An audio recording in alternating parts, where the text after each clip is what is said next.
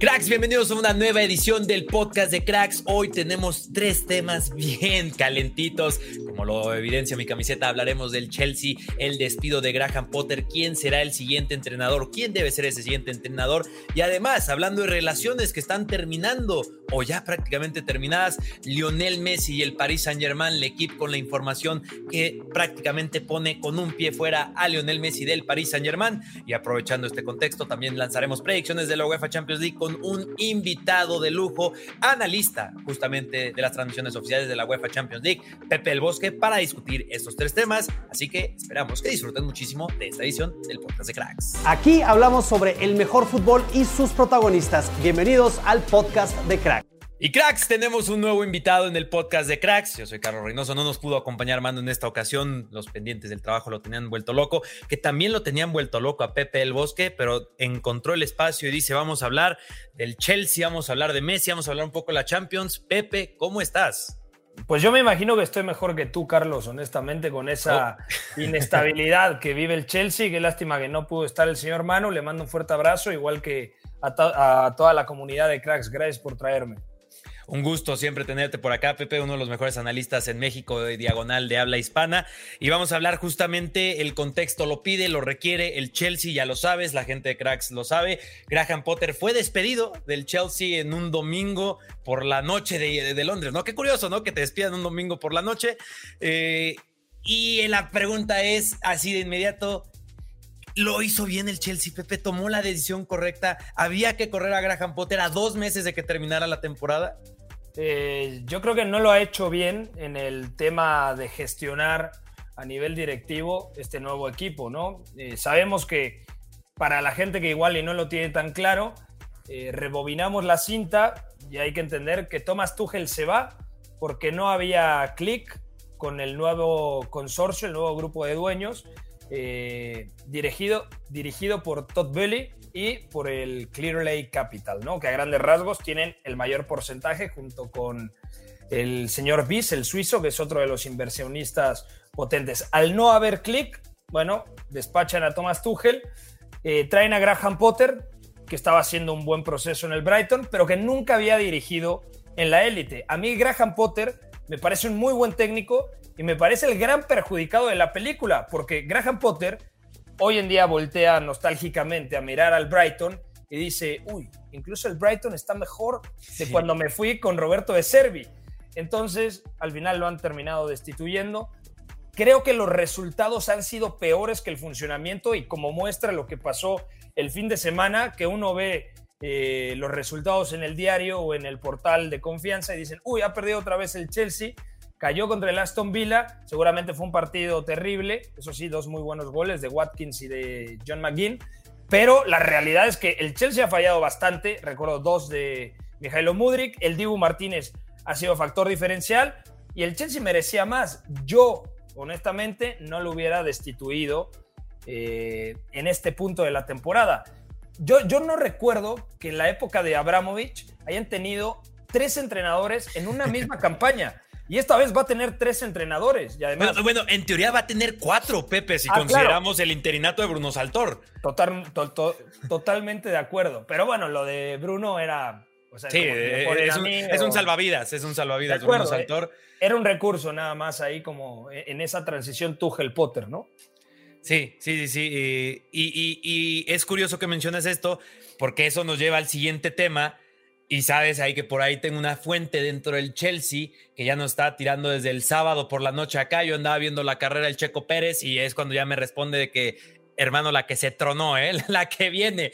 No, no esperaba que fueran a despedir a, Potter el domingo, pero pasó de una u otra forma un efecto dominó, si lo podemos llamar así, porque en el Bayern Múnich, podemos hablar nuevamente de Thomas Tuchel, despidieron a Julian Nagelsmann porque la opción Tuchel estaba ahí y el reporte acá, la información acá es que se acelera todo esto de Graham Potter porque la opción Julian Nagelsmann se presentó en el mercado, lo que me lleva a preguntarte, Julian Nagelsmann, ¿te gusta para el Chelsea? Sí, me gusta bastante para el Chelsea y para cualquier equipo que, aspire a ganar cosas importantes.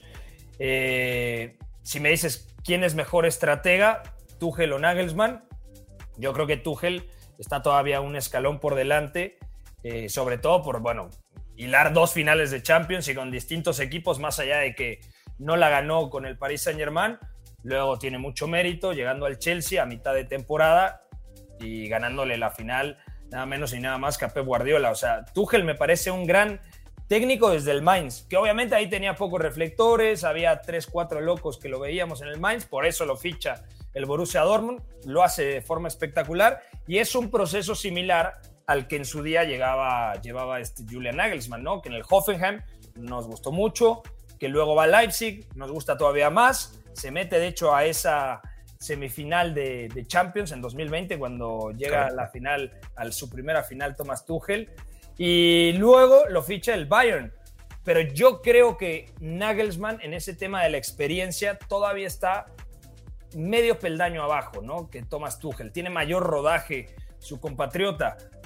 Yo creo que es una muy buena opción. Lo primero que me venía a la cabeza es, se va eh, Graham Potter, necesitan un bombazo. O sea, si vas a quemar ya esa carta de, ok, mandamos a Potter a su casa, tenemos que traer a alguien, somos el Chelsea, somos dos veces campeones de Europa, nos toca jugar cuartos de final contra el Real Madrid, equipo que nos eliminó la temporada pasada, pero que también nosotros eliminamos eh, hace muy poco. Entonces yo creo que era Luis Enrique o Julian Nagelsmann. O sea, cualquiera de esas dos alternativas y ambos con una sed de revancha tremenda. Luis Enrique recordando que seguramente no terminó muy cómodo después de lo que sucedió en Qatar, que tenía ese, ese entorno bastante tóxico con la prensa española y que ahora qué mejor manera de poder demostrar, imagínate, enfrentando al Real Madrid, ¿no? Y dirigiendo a uno de los equipos grandes de Inglaterra. Y lo mismo con Nagelsmann, ¿no? Que se quedó sin trabajo,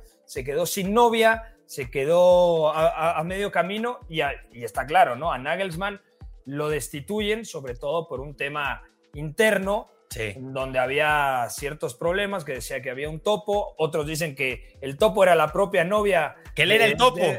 Exacto, también decían, claro, que él filtraba cosas, que había cierta, eh, ciertas diferencias con jugadores claves del plantel, pero aún así estaba segundo en la Bundesliga a un partido que fue el Der Klassiker de este fin de semana, eh, pleno de victorias en, en Champions, está en cuartos de final de Pokal, o sea, ¿qué más le podían pedir a Julian Nagelsmann? Totalmente. Que, el equipo funcionara mejor en el día a día, de acuerdo, porque ha tenido dos o tres baches a lo largo de la temporada. Pero bueno, yo creo que eh, es muy poco Bayern Múnich que le hayan tenido tan poquita paciencia a Nagelsmann. Quizá ya también venía lo del curso pasado, ¿no? Lo que sucedió con el Villarreal. Oye, y a Potter ¿Le tuvieron mucha paciencia o poca paciencia? Hay, como esa dualidad en redes sociales, te pones a leer y tú sabes que había aficionados del Chelsea que ya, ya, ya, córranlo, ya despídanlo, es, es desastroso. Claro. Pero la misma directiva del Chelsea, el reporte que se daba es lo queremos juzgar en tema de años, no de meses. Y de repente parece que se echan para atrás en ese pensamiento de, mm, ¿sabes qué? No, creo que siempre sí fue de meses. Y, yo me quedo pensando con eso, Pepe. ¿Fue muy poca paciencia o fue mucha paciencia con Graham Potter?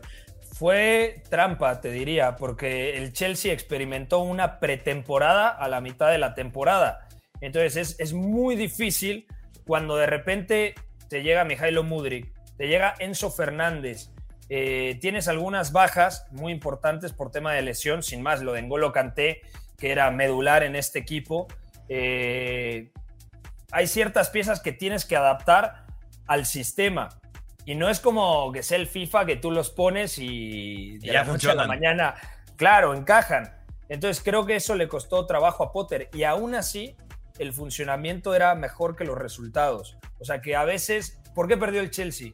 Bueno, una desconexión defensiva, uy, faltó contundencia, pero no era de, ah, el equipo no generaba nada, ¿no? No era un tema de, es que realmente juega muy mal.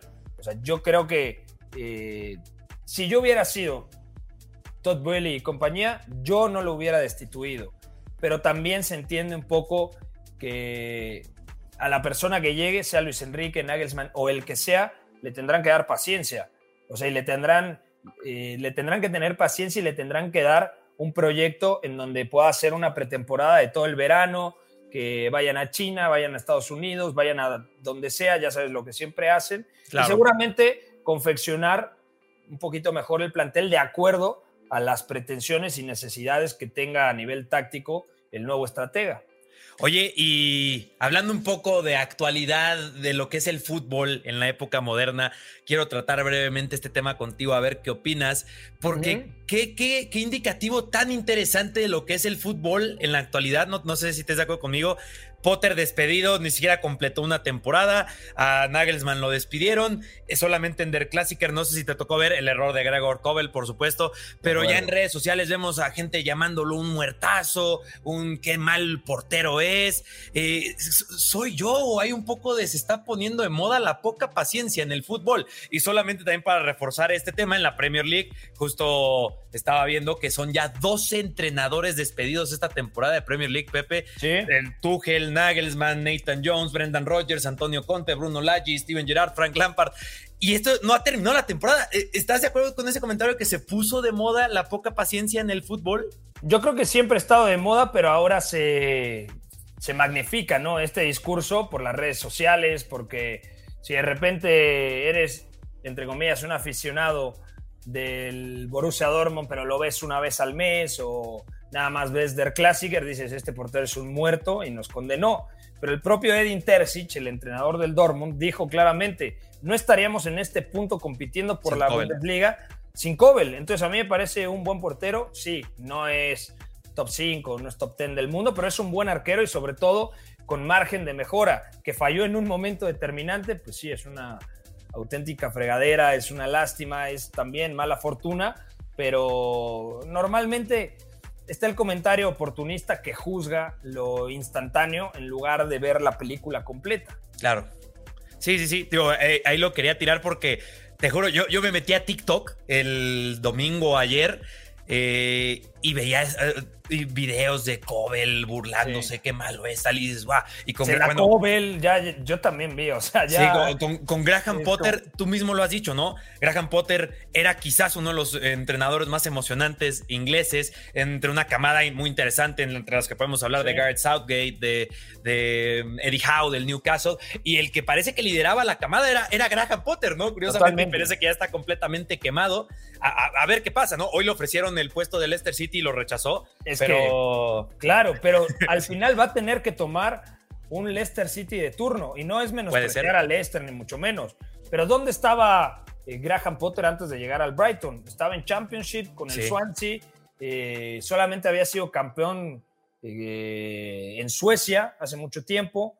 Entonces del Swansea llega a la Premier League con el Brighton, que al, primero al principio peleaba por no descender, eh, que luego ya es una novena posición y bueno, era una gran temporada para el Brighton, evi- evidentemente, Sí. porque es un equipo que no tiene el poder adquisitivo de los grandes, porque de hecho el dueño salió de todo este tema de jugar póker, este Tony Bloom, Sí, o sea, sí. que también es una historia extrañísima, bizarra, pero muy bonita, y que es el mismo dueño del eh, Royal Union Saint Gilloise ahí en Bélgica.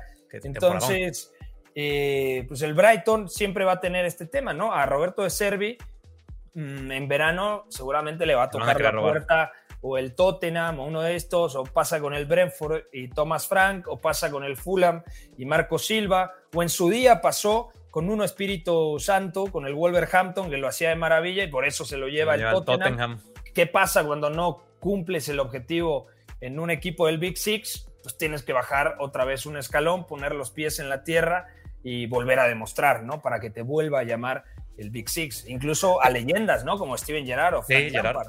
Oye, que eso del Big Six es, digo, está quizás para otro tema, pero qué curioso, ¿no? Que nos sigamos refiriendo al Big Six, pero hoy por hoy ves al Brighton en ese, Claro. en ese top six, ves al Newcastle que se anda metiendo a la Champions League y proyectos bien interesantes, ¿no? Los del Brighton y el Newcastle, a diferencia de a lo mejor lo que estamos mencionando ahora mismo, pero aprovecho la coyuntura de hablar de la poca paciencia, Pepe, eh, cambiando un poco, ahorita regresamos a la Premier League, específicamente a la Champions League con este Chelsea, Chelsea porque increíblemente, ¿no? Está con vida en la Champions League, un, un equipo que ha despedido a un entrenador dos veces esta temporada. En París parece que tampoco hay mucha paciencia, Pepe. Eh, Tenemos el reporte del equipo y ya distintos medios, Andy Rubia, de que el divorcio entre Messi y el París está muy cerca. También además en plenas charlas de directivos del Barcelona diciendo si queremos que regrese, un The Last Dance a lo Michael Jordan. ¿Qué, opinas de todo este tema? Yo, pensaba que esa novela Messi-Barcelona se había terminado, pero nos sale una aún más grande con el Paris Saint-Germain. Es una novela que no va a acabar porque Messi es dos cosas. Messi es argentino y Messi es blaugrana. O sea, no existiría Messi sin el Fútbol Club Barcelona. O sea, yo lo tengo clarísimo y Messi tiene un inmenso amor eh, por la selección albiceleste por supuesto, eh, pero Messi también se considera surgido del Fútbol Club Barcelona. Entonces, eh, yo creo que siempre estará esta conversación por un tema nostálgico, porque el Barcelona sabe que todavía, todavía tiene la oportunidad de tener en sus filas al mejor futbolista de su historia. O sea, fácil. Messi para el Barcelona es lo equivalente a si juntas a Cristiano Ronaldo y Alfredo Di Stéfano y a Raúl González Blanco en el Real Madrid. O sea, no hay color ni contraste alguno. Eh, Messi es el futbolista más importante en la historia del Barça. Entonces, obviamente, eh, todos los blaugranas o el 90% de los blaugranas te van a decir, claro, que regrese Messi. Pero Xavi Hernández, que también ha dicho que tiene su lugar Messi, tendría que ser muy inteligente, porque no es el Messi que, estaba Barcelona. claro, ni el de 2015, ni el, ni el de 2011, ni el que vimos en Qatar 2022. Eh, Messi a mí me parece el mejor futbolista que yo he visto eh, eh, en vivo, pero también yo creo que el tanque de gasolina de Messi ya está entrando a la reserva. Y si regresara al Barcelona, que hay que ver por todos los problemas económicos que tiene el cuadro culé, yo creo que tendría Messi que, tener, no sé, jugar uno, descansar otro, jugar dos, descansar uno. Porque si a Messi le pides que juegue 35, 40 partidos una temporada, va a ser muy complicado que rinda, porque contra la edad es muy difícil competir. No todos son Luka Modric, por, por poner un ejemplo claro. claro. Entonces, imagínate lo que representaría para Pedri, para Gaby, para Frenkie de Jong, que fue uno de los motivos, y lo ha dicho el propio neerlandés, para poder llegar al Fútbol Club Barcelona, eh, para Ansu Fati, incluso para Robert Lewandowski. O sea, llevar a Messi es llevar al ícono del equipo, a la leyenda del equipo, pero eso sí, para que encaje tendría que tener un rol muy específico, tenían que, tendrían que correr todos para él, como pasó con Argentina, en donde jugaban para él, y creo que en el Barcelona podría pasar por la juventud de, los futbolistas ya mencionados, quitando de la ecuación obviamente a, a Lewandowski, pero... If you're looking for plump lips that last, you need to know about Juvederm lip fillers. With Juvederm Volbella XC and Juvederm Ultra XC, your lip look, whether it's subtle or bold, can last up to one full year with optimal treatment and no additional maintenance. Find a licensed specialist and see if it's right for you at Juvederm.com today. That's J U V E D E R M.com. Add fullness to lips in adults over 21 with Juvederm Volbella XC or Juvederm Ultra XC. Do not use if you have severe allergies or a history of severe allergic reactions, or if you're allergic to lidocaine or the proteins used in Juvederm. Tell your doctor if you have a history of scarring or taking medicines that decrease the body's immune response or that can prolong bleeding. Common side effects include injection site redness, swelling, pain, tenderness, firmness, lumps, bumps, bruising, discoloration, or itching. As with all fillers, there's a rare risk of unintentional injection into a blood vessel, which can cause vision abnormalities, blindness, stroke, temporary scabs, or scarring. For full important safety information, visit juvederm.com. No sé, hay, algo, igual y me equivoco, ¿eh? pero hay algo que me dice que Messi ya no va a regresar al Barcelona. Y, también, por lo menos a, mí me parece, por la situación del Barcelona, por todos los problemas que ha habido. Esa era mi pregunta. también ha habido ofrecimientos del Inter Miami, que en Miami se vive muy bien que seguramente doña Antonella ya le puso check, de, si te dicen, no podemos regresar a Barcelona, en París es insostenible, y además, bueno, la situación política que hay en París no es poca cosa. Madre mía. Vámonos a Arabia o vámonos a Miami. ¿Tú crees que a Messi le va a interesar que su familia, sus hijos, estén en un país como Arabia Saudita? Desde mi punto de vista, no, y menos con, con Antonella detrás. Y por ahí te pueden decir, ah, bueno, ¿qué necesita el Inter Miami? No, bueno, ¿cómo está Luis Suárez allá en Brasil? No, pues habla con, con Gremio para ver si puede traerlo, qué sé yo. Pero yo creo que ya estamos viendo el ocaso de la carrera de Messi. Messi ya no se le puede pedir nada más, Charlie. Messi ya ganó Champions, ganó Copa América, ganó, es campeón del mundo. Ya todo lo que dé después de Qatar 2022 Messi es, eh, pues ya mm, la parte final de, sí, su sí, carrera, sí, ¿no? sí, ya ah, ah, literalmente parte de este último baile, ¿no? Eh, Te iba a preguntar justamente ya que decías que Xavi dice que tiene un lugar en el Barcelona, pero no, no sé que realmente si tiene un lugar, ¿no? O sea, como siendo, siendo prácticos con todo el tema de registro de jugador, lo que está atravesando con Gaby, lo que podría pasar en esta ventana de transferencias. Digo, todo eso lo podríamos discutir y debatir, podríamos encontrar el lugar y tal. Ok, pero ya, ya respondiste un poco a esa respuesta. Tú crees eh, que lo ves complicado al menos. Pero, por ejemplo, te pregunto, ¿cómo dejaría parado esto al Paris Saint-Germain? ¿no? no sé si te has puesto a pensar, porque lo traen con el único objetivo de qué? Ganar la Champions League, ¿no? De armar este tridente de ensueños con Neymar y Kylian Mbappé. Y estamos ante un escenario, parece más probable de que no se gane absolutamente nada, a que se gane todo, literalmente hasta podrían perder la liga esta temporada, se les está yendo de las manos o se les está complicando al menos. Pero ¿cómo dejaría al Paris Saint-Germain un escenario en el que se fue Messi y además se fue siendo abucheado, ¿no? Ahí saludos a los perritos. Hasta se Eh, enojan. se, se- se- se fue siendo abucheado, podría ser así. Y también se podría ir Neymar. ¿Y qué pasa si se va Mbappé al Real Madrid? ¿Cómo dejaría esto? Neymar para- no se va a ir. Neymar tiene, se, se renovó su contrato y Neymar no se va a ir. Ahora, si tienes un equipo, la temporada pasada era la temporada del Paris Saint Germain, porque la temporada pasada tenía en sus manos al Real Madrid y si no es por los errores de Donnarumma, seguramente el Paris Saint Germain hubiese eliminado al equipo blanco. Era la temporada pasada, así como decimos lo mismo del Manchester City en semifinales. París en octavos lo tuvo, incluso el Chelsea en cuartos, ¿eh? Sí. después de perder eh, en Stamford Bridge la ida. Pero e- era esa sensación de el Paris Saint Germain lo tuvo y no pudo con el Real Madrid. El City lo tuvo y no pudo.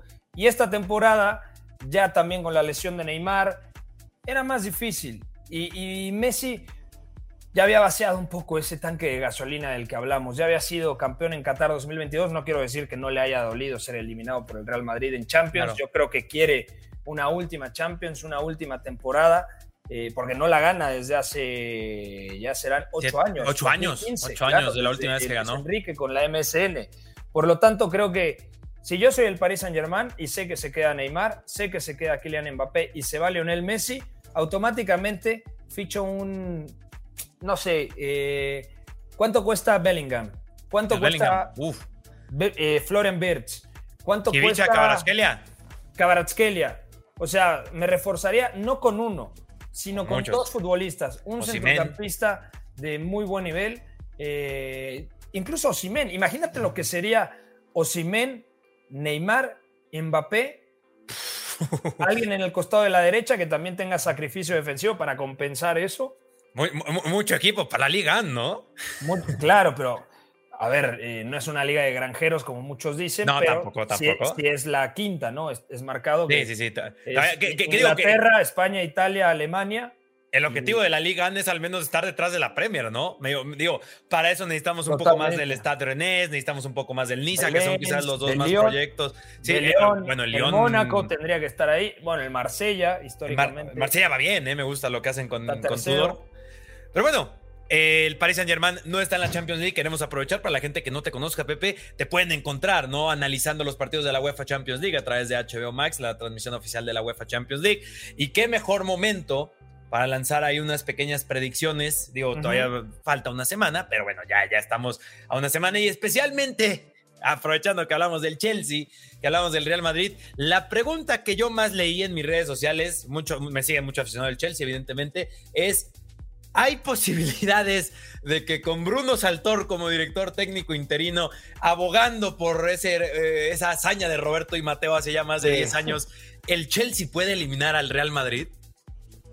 El Chelsea puede eliminar al Real Madrid. Sí, sí puede eliminar al Real Madrid porque tiene una buena plantilla. No es la mejor de Inglaterra, no me parece top 3 a día de hoy en Inglaterra, pero es un buen equipo. Y han fichado a Enzo Fernández, campeón del mundo. Eh, ha regresado en Golo Canté. El otro día no lo vi mal contra el Aston Villa. Y lo mejor.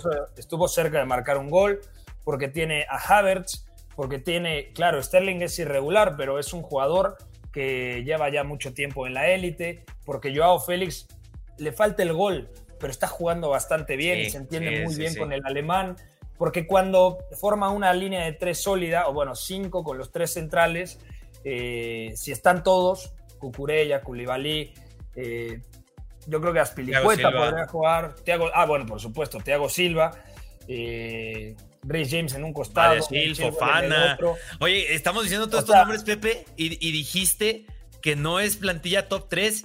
Ah, yo, yo, creo que algo se hizo mal si invertiste más de 600 millones de euros y no tienes una plantilla top 3 del mundo, ¿no?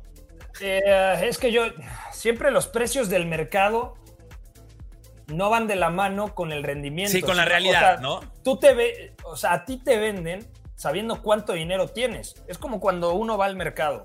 Sí. Si en el mercado a, mí me ven con esta facha, o sea, que voy en shorts y despeinado después de hacer ejercicio, la señora que vende fruta va a pensar que no tengo un solo duro. Entonces, si le quiero comprar un aguacate en la mitad de precio, pues igual no se lo compro a la mitad, pero pues sí me hace un descuento del 20%.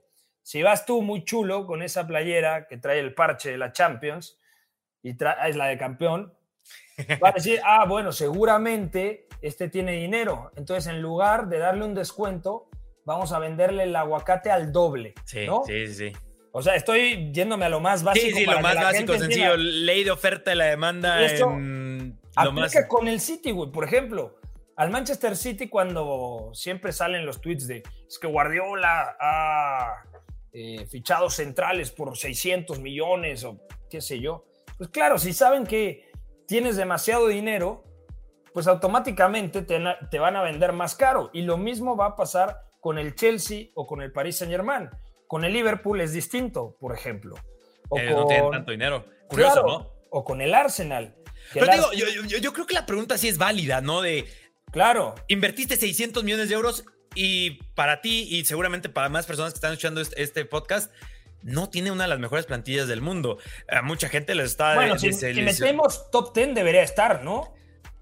digo, sería ya para un tema top 10. A ver, tiene que estar la, del City, evidentemente, la del Madrid, la del Barcelona. Arsenal. Arsenal ahora mismo, la del Napoli.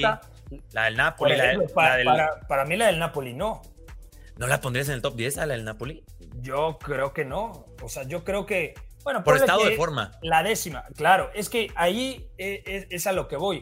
Una cosa es tener un buen plantel y otra cosa es que... Está en un buen momento.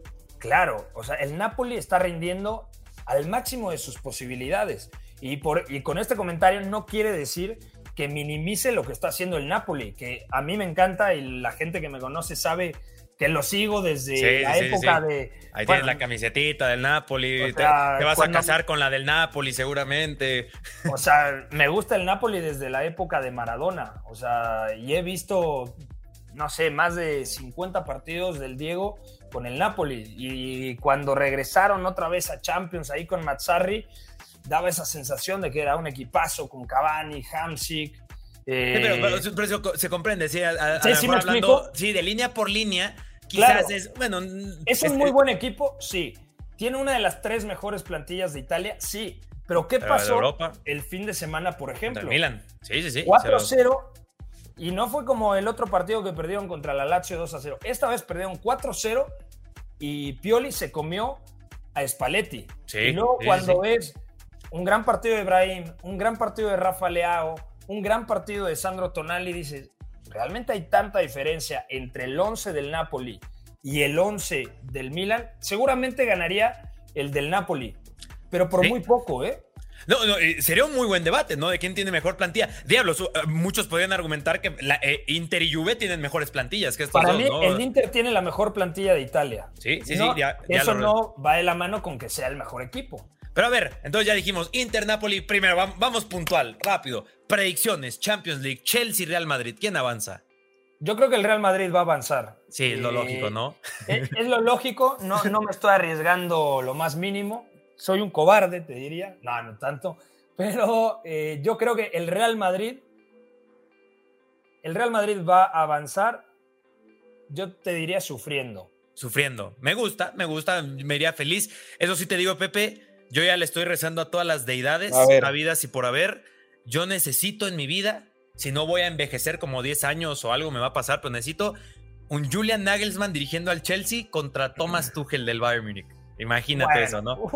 sería brutal. Sí, City contra Bayern. ¿Te gusta ese enfrentamiento? ¿Quién crees que avance? Este lo veo.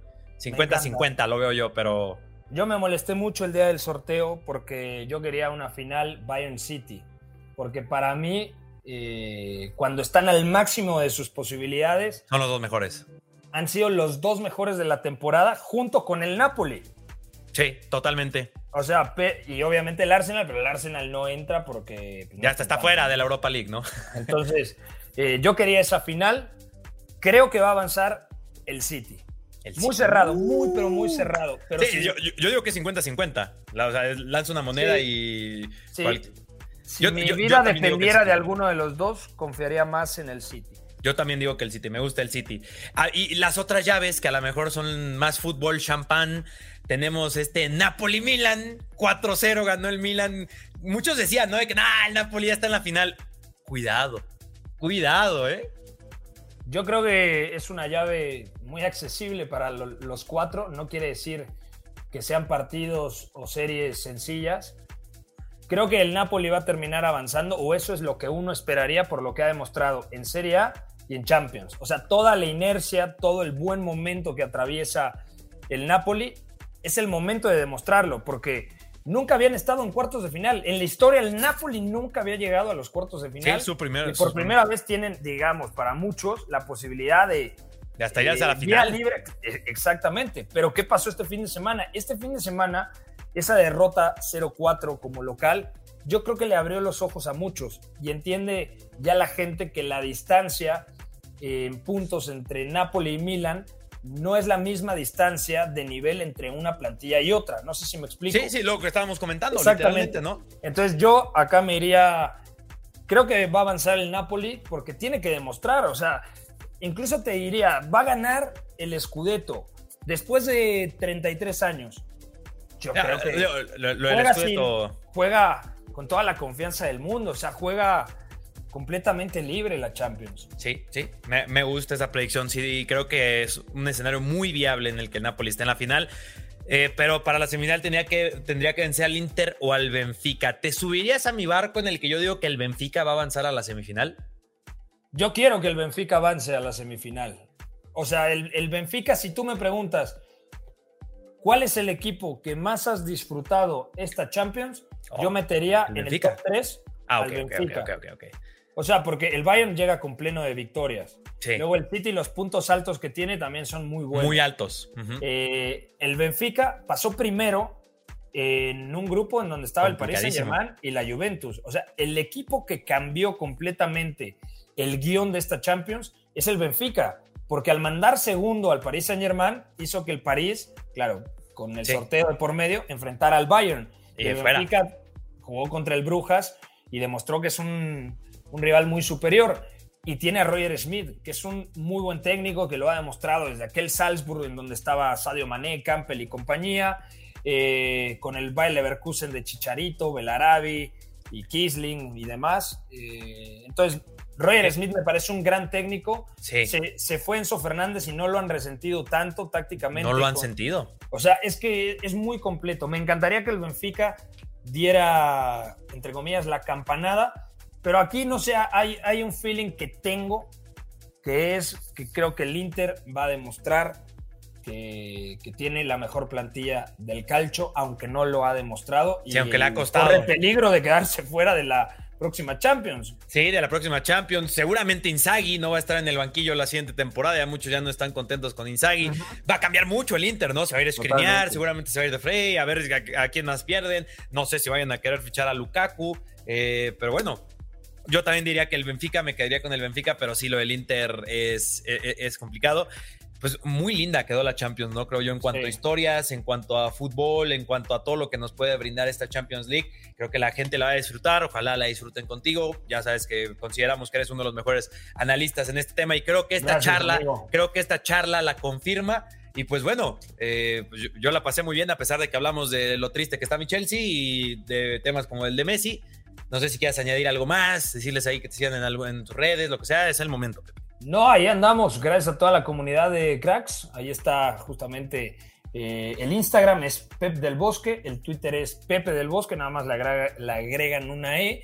Eh, también estamos haciendo un podcast en donde ya estuviste, ahí en Apuntes de Rabona, el Tifoso. Eh, en Editorial Puscas, bueno, hay un poco de cultura, de análisis táctico y demás para la gente que, que le guste también sumergirse y adentrarse un poco en la lectura de las cuestiones tácticas del fútbol. Y ahí la Champions en HBO, ahí los esperamos para disfrutar de muy buenos partidos. Espero que ya hayas pedido el Chelsea Madrid, ¿eh? Eso te lo, te lo digo. Es que, es que el problema, y, la gente igual y no lo sabe, pero yo, yo nunca he pedido un partido. Yo siempre hago lo que me den. Llegó el día. Por eso. Llegó el día de pedirlo, Pepe. Por eso, cuando es fase de grupos, güey, siempre los de las once y media me puede tocar un Sporting Lisboa, no sé, Rangers, ¿no? O, ah, partido. lindo partido, ¿eh? claro. ese es otro entrenador que está sonando para el Chelsea, ¿eh? Te lo puedo decir, Rubén, Amorim. Rubén Amorim les gusta a la gente del Chelsea. Eh, está chavo, hay ideas. Eh, lo del Chelsea está, es, un embrollo. Seguramente volveremos a hablar más adelante del Chelsea. Seguramente te volveremos a invitar, Pepe, pero vamos a quedar por aquí para que vayas y hagas tu labor. Una semana en la que te casas, ahí vamos a estar por allá eh, celebrando. Pero pues muchísimas gracias por acompañarnos por acá en Cracks, Pepe. Te veremos dentro de muy poco tiempo. Un abrazo, amigo. Gracias a todo, toda la banda de Cracks. Eh, ahí los veo y los sigo en sus distintas plataformas. Muchísimas gracias, Pepe. Pues bueno, nosotros nos veremos en un siguiente podcast. Muchísimas gracias, cracks. Estamos en todas las plataformas de podcast y también tienes aquí en YouTube tanto el VOD completo como en Shorts. Nos veremos en el siguiente.